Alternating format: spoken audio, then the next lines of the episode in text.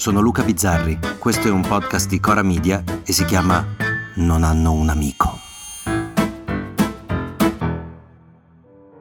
A cosa serve fare il mio mestiere? A guardarlo da fuori sembra un mestiere del tutto inutile, senza gli agricoltori moriremmo di fame, senza i muratori di freddo, senza i medici di malattia, senza i tranvieri non potremmo muoverci, ma senza gli attori, senza gli scrittori, senza i ballerini, cantanti, pittori, si tirerebbe avanti lo stesso, che problema ci sarebbe?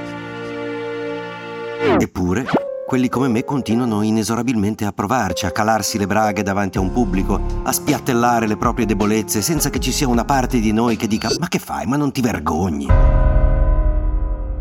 Poi ci sono i giorni, anzi forse solo i momenti, in cui però sembra che tutto riacquisti un senso, in cui è più facile capire che forse non hai proprio buttato via interamente la tua vita, in cui ti senti di aver vinto un Oscar. Ecco quei momenti in cui ti sembra di aver vinto un Oscar. Mi mandano un articolo di giornale, un articolo di Vanity Fair a firma di Laura Santi e Stefano Massoli, che io non conosco e che comincia con Ciao Luca Bizzarri, qualche giorno fa siamo venuti a vederti a teatro.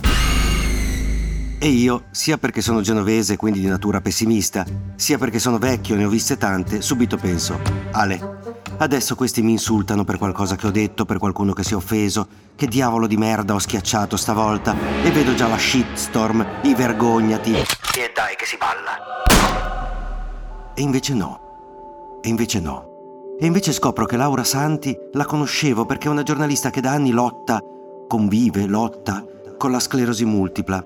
Stefano è suo marito, si prende cura di lei e ho ascoltato qualche suo intervento a Radio Radicale. Ecco, io non voglio che la mia malattia diventi un fine pena mai. Ho sperato nel referendum. Laura Santi si batte per i suoi diritti e per il fine vita insieme all'associazione Luca Coscioni. Insomma, tutte cose che mi fanno chiedere perché scrive proprio a me, che sono un giullare. È venuta a teatro e mi aspetto a questo punto che mi racconti il travaglio che ogni persona disabile deve affrontare per entrare in un teatro, in uno stadio, assistere a un concerto, a uno spettacolo. Invece no, neanche quello perché Laura Santi scrive per raccontare a me, ma più per raccontare a tutti, a che cosa serve quello che facciamo noi. A cosa serve quel mestiere inutile che è prostituirsi sui palchi, vendere le proprie emozioni, fare commercio della propria animaccia. Scrive Laura Santi e mentre leggo le sue parole mi rimbombano nella testa. Scrive che dopo lo spettacolo dice sono andata a letto e dopo non so quanto tempo ho dormito sogni belli e ho ripensato alla mia vecchia vita quella che tu racconti, tutta la mia vita, che non è solo questa grigia routine di ora, ma è stata quello che tu hai raccontato in quegli anni e tanto di più. Ah, forse basterebbe questo per il mio Oscar, per gonfiare il mio ego di tacchino e farmi passare oltre, ma a questo punto Laura Santi va giù e non racconta più il mio spettacolo, Racconta che cos'è il teatro, racconta perché nei millenni tante cose sono cambiate, ma le persone ancora vanno in un posto a vedere una cosa che succede lì, in quel momento lì, qualcosa fatta da gente, da carne, da voci, da liquidi e da respiri. E Laura non parla, per fortuna, più di me, ma parla di tutti quelli che si sbattono sui palchi, che vogliono imparare a recitare senza sapere perché, che cantano stonati, che vanno a danza dopo il lavoro, che provano a scrivere di fronte a una pagina vuota. Parla di quella roba lì e dice portare altrove una persona come me, farle risentire quella cosa meravigliosa, la leggerezza, farla immergere in un altro mondo, in fondo il suo stesso vecchio mondo, così surreale così comico, non è una cosa potente questa. Io non riesco mai a scollegarmi dalla mia realtà, neanche se chiacchiero con un'amica o cerco di immergermi in un film, crollo dopo mezz'ora o leggo con lo stesso risultato. Non mi scollego mai del tutto perché anche se è un momento tranquillo, c'è sempre il corpo, con le sue urgenze, i suoi dolori, i suoi richiami impellenti, le manovre obbligate, le mani altrui addosso. C'è sempre uno scompartimento del mio cervello che è una luce pulsante rossa.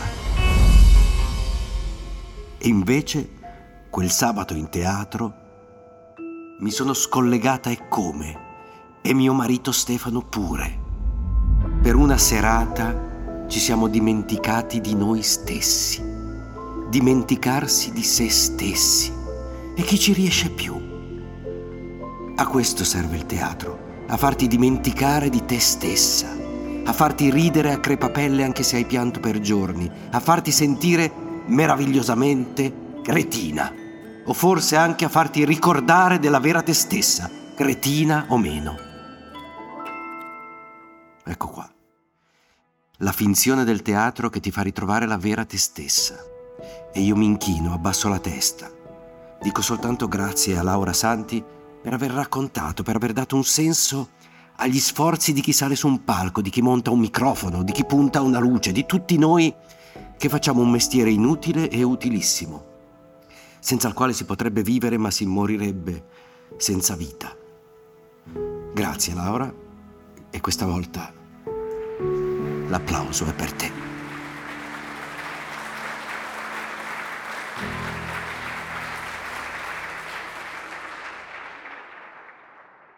A domani!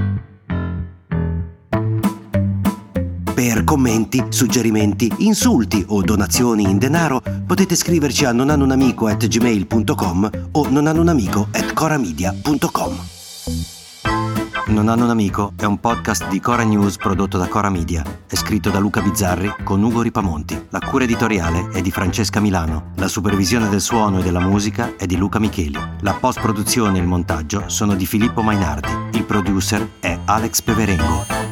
Le fonti dei contributi audio sono indicate nella sinossi.